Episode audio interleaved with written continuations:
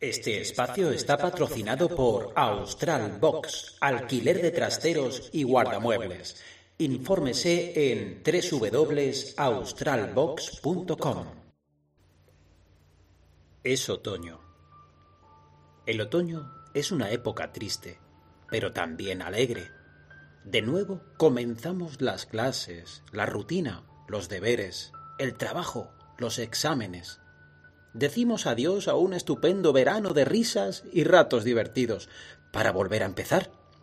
Nuevo curso, nuevos profesores, nuevos libros. El suave calor veraniego va desapareciendo, mientras el cielo se cubre de nubes y poco a poco deja paso al otoño, a las chaquetas, a los paraguas, a los pantalones largos.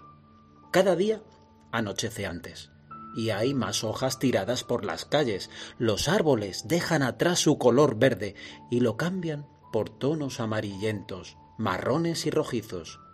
Pero no todo es negativo en esta época, también hay cosas buenas. Tumbarte en la cama y poder taparte sin pasar calor. Llegar a casa del frío de la calle y comerte un plato bien caliente. Ver a tus compañeros de clase después de tres meses Atrás quedan las piscinas y los helados. Ahora vuelven las castañas y las hojas esparramadas por todas partes. Es otoño. Carlota. Era de un talle tan fino que resultaba precioso puesto. Carlota acababa de comprarse un vestido del que estaba muy orgullosa. Cuando llegó a su casa fue corriendo a colgarlo en su armario para que no se arrugara, pero al abrirlo se llevó una gran sorpresa. No cabía ni un conjunto más. Carlota no daba crédito. ¿Cómo podía tener tantos vestidos? Incluso había algunos sin estrenar. Ya que en el armario no entraba, decidió ponérselo e ir a dar una vuelta. Se lo probó y se miró en el espejo estaba estupenda, pero al agacharse para ponerse los zapatos, una costura se descosió. Vaya día llevo. exclamó Carlota. No puede ir peor. Se puso unos vaqueros y se dirigió a la tienda para ver si le arreglaban el vestido. Cuando llegó, se lo dijo a la dependienta, pero ésta le contestó que no, que era problema suyo. Carlota, muy enfadada y a la vez desesperada, salió de allí. Estaba cansada y pensó ir a tomarse un café. Se sentó en la primera terraza que encontró y pidió lo de siempre, un café con leche y un poco de azúcar. El camarero se lo sirvió enseguida. Ella cogió el sobre de azúcar y lo echó. Cuando lo probó, puso una cara extraña. El camarero había puesto sal en vez de azúcar. Aquel mejunje estaba malísimo. Pagó y se dirigió al supermercado para comprar unos cereales. Entró y fue directamente a la sección de bollería. Allí estiró el brazo para coger sus cereales favoritos, que estaban en lo alto de la estantería, y cayó hacia atrás. Pero un joven la sujetó por la espalda. Gracias. Llevo un día. De nada, dijo él. ¿Qué te ha pasado? Uf, tantas cosas que no tengo tiempo para contártelas todas, contestó Carlota. Entonces tendremos que quedar otro día, dijo el chico.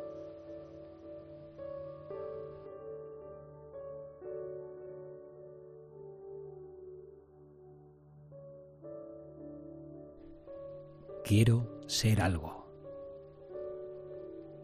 Quiero ser algo, decía el mayor de cinco hermanos. Quiero servir de algo en este mundo. Si ocupo un puesto, por modesto que sea, que sirva a mis semejantes, seré algo. Los hombres necesitan ladrillos. Pues bien, si yo los fabrico, haré algo real y positivo.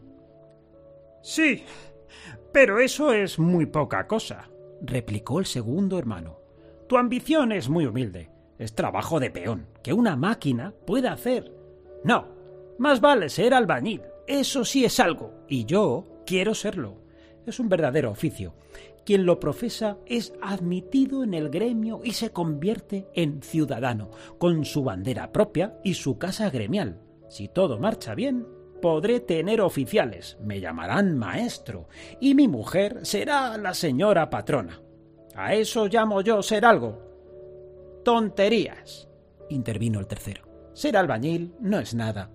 Quedarás excluido de los estamentos superiores, y en una ciudad hay muchos que están por encima del maestro artesano. Aunque seas un hombre de bien, tu condición de maestro no te librará de ser lo que llaman un patán. No, yo seré algo mejor, seré arquitecto, seguiré por la senda del arte, del pensamiento, subiré hasta el nivel más alto en el reino de la inteligencia. Habré de empezar desde abajo, sí, te lo digo sin rodeos. Comenzaré de aprendiz. Llevaré gorra, aunque estoy acostumbrado a tocarme con sombrero de seda.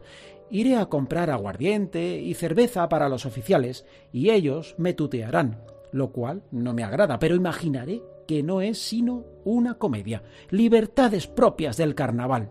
Mañana, es decir, cuando sea oficial, emprenderé mi propio camino, sin preocuparme de los demás.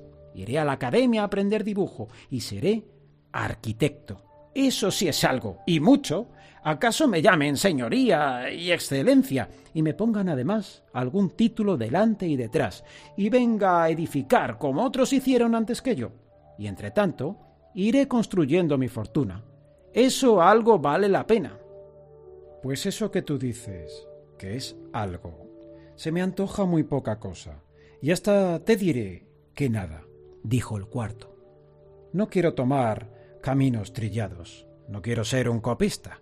Mi ambición es ser un genio, mayor que todos ustedes, Crearé un estilo nuevo. Levantaré el plano de los edificios según el clima y los materiales del país, haciendo que cuadren con su sentimiento nacional y la evolución de la época. Y les añadiré un piso, que será un zócalo para el pedestal de mi gloria. ¿Y si nada vale en el clima y el material? preguntó el quinto. ¿Sería bien sensible? Pues no podrían hacer nada de provecho. El sentimiento nacional puede engreírse y perder su valor. La evolución de la época puede escapar de tus manos, como se te escapa la juventud. Ya veo que en realidad ninguno de ustedes llegará a ser nada, por mucho que lo esperen. Pero hagan, hagan lo que les plazca. Yo no voy a imitaros. Me quedaré al margen para juzgar y criticar sus obras. En este mundo todo tiene sus defectos. Yo los descubriré y sacaré a la luz. Esto será algo. Así lo hizo, y la gente decía de él. Indudablemente, este hombre tiene algo. Es una cabeza despejada, pero no hace nada, y sin embargo, por eso, precisamente, era algo. Como ven, esto no es más que un cuento, pero un cuento que nunca se acaba, que empieza siempre de nuevo, mientras el mundo sea mundo. Pero, ¿qué fue, a fin de cuentas, de los cinco hermanos? Escúchenme bien, que es toda una historia. El mayor, que fabricaba ladrillos, observó que por cada uno recibía una monedita, y, aunque sólo fuera de cobre, reuniendo muchas de ellas se obtenía un brillante escudo. Ahora bien, donde quieran que vayan con un escudo, a la panadería, a la carnicería o a la sastrería, se les abre la puerta y sólo tienen que pedir lo que les haga falta. He aquí lo que sale de los ladrillos. Los hay que se rompen o desmenuzan, pero incluso de estos se puede sacar algo. Una pobre mujer llamada Margarita deseaba construirse una casita sobre el malecón. El hermano mayor, que tenía un buen corazón, aunque no llegó a ser más que un sencillo ladrillero, le dio todos los ladrillos rotos y unos pocos enteros por añadidura. La mujer se construyó la casita con sus propias manos. Era muy pequeña, una de las ventanas estaba torcida, la puerta era demasiado baja y el techo de paja hubiera podido quedar mejor. Pero bien que mal, la casuca era un refugio, y desde ella se gozaba de una buena vista sobre el mar, aquel mar cuyas furiosas olas se estrellaban contra el malecón, salpicando con sus gotas salobres la pobre choza. Tal como era, ésta seguía en pie mucho tiempo después de estar muerto el que había cocido los ladrillos. El segundo hermano conocía el oficio de albañil mucho mejor que la pobre Margarita, pues lo había aprendido tal como se debe. Aprobado su examen oficial, se echó la mochila al hombro y entonó la canción del artesano. Joven yo soy y quiero correr el mundo e ir levantando casas por doquier, cruzar tierras, pasar el mar profundo, confiado en mi arte y mi valer. Y si a mi tierra regresara un día, atraído por el amor que allí dejé, alárgame la mano, patria mía, y tú, casita que mía te llamé. Y así lo hizo. Regresó a la ciudad ya en calidad de maestro y construyó casas y más casas, uno junto a la otra, hasta formar toda una calle. Terminada esta, que era muy bonita y realzaba el aspecto de la ciudad, las casas edificaron para él una casita de su propiedad. ¿Cómo pueden construir casas las casas? Pregúntaselo a ellas. Si no te responden, lo hará la gente en su lugar diciendo, sí, es verdad, la calle le ha construido una casa. Era pequeña y de pavimento de arcilla. Era pequeña y de pavimento de arcilla, pero bailando sobre él con su novia se volvió liso y brillante, y de cada piedra de la pared brotó una flor, con lo que las paredes parecían cubiertas de preciosos tapices. Fue una linda casa y una pareja feliz. La bandera del gremio ondeaba en la fachada, y los oficiales y aprendices gritaban ¡Hurra por nuestro maestro! Sí, señor, aquel llegó a ser algo y murió siendo algo.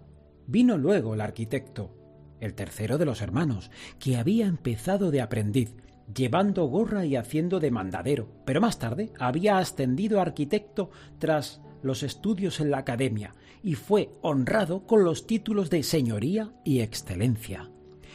Y si las casas de la calle habían edificado una para el hermano albañil, a la calle le dieron el nombre del arquitecto y la mejor casa de ella fue suya. Llegó a ser algo, sin duda, con un largo título delante y otro detrás. Sus hijos pasaban por ser de familia distinguida y cuando murió su viuda fue una viuda de alto copete, y esto es algo y su nombre quedó en el extremo de la calle, y como nombre de calle siguió viviendo en labios de todos. Esto también es algo. Sí, señor. Siguió después el genio, el cuarto de los hermanos, el que pretendía idear algo nuevo, aparte del camino trillado, y realzar los edificios con un piso más que debía inmortalizarle. Pero se cayó de este piso y se rompió el cuello. Eso sí, le hicieron un entierro solemnísimo, con las banderas de los gremios, música, flores en la calle y elogios en el periódico. En su honor se pronunciaron tres panegíricos, cada uno más largo que el anterior, lo cual le habría satisfecho en extremo, pues le gustaba mucho que hablaran de él. Sobre su tumba erigieron un monumento, de un solo piso, es verdad, pero esto es algo. El tercero había muerto, pues como sus tres hermanos mayores. Pero el último, el razonador, sobrevivió a todos, y en esto estuvo en su papel, pues así pudo decir la última palabra, que es lo que a él le interesaba.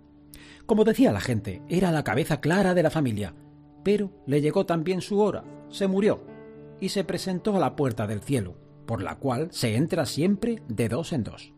Y he aquí que él iba de pareja con otra alma que deseaba entrar a su vez, y resultó ser la pobre vieja Margarita, la de la casa del malecón. De seguro que será para realzar el contraste por lo que me han puesto de pareja con esta pobre alma, dijo el razonador. ¿Quién eres, abuelita? ¿Quieres entrar también? le preguntó. Se inclinó la vieja lo mejor que pudo, pensando que el que le hablaba era San Pedro en persona. Soy una pobre mujer sencilla, sin familia, la vieja Margarita de la casita del malecón. Ya. ¿Y qué es lo que hiciste allá abajo? Bien, poca cosa, en realidad nada que pueda valerme la entrada aquí. Seré una gracia muy grande de vuestro señor si me admiten en el paraíso. ¿Y cómo fue que te marchaste del mundo?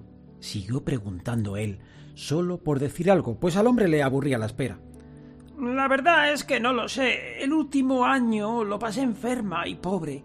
Un día no tuve más remedio que levantarme y salir, y me encontré de repente en medio del frío y la helada.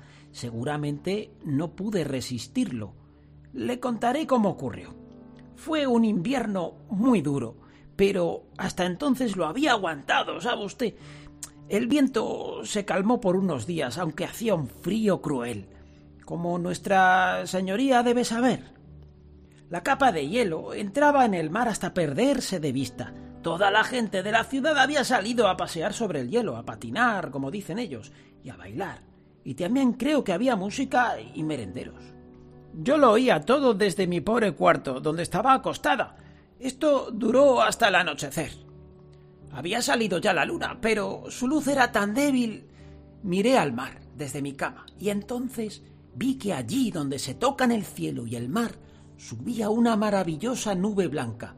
Me quedé mirándola y vi un punto negro en su centro que crecía sin cesar y entonces supe lo que aquello significaba pues soy vieja y tengo experiencia, aunque no es frecuente ver el signo. Yo lo conocí sentí espanto. Durante mi vida lo había visto dos veces y sabía que anunciaba una espantosa tempestad, con una gran marejada que sorprendería a todos aquellos desgraciados que allí estaban, bebiendo, saltando y divirtiéndose. Toda la ciudad había salido, viejos y jóvenes. ¿Quién podía prevenirlos? si nadie veía el signo ni se daban cuenta de lo que yo observaba. Sentí una angustia terrible y me entró una fuerza y un vigor como hacía mucho tiempo no había sentido. Salté de la cama y me fui a la ventana. No pude ir más allá.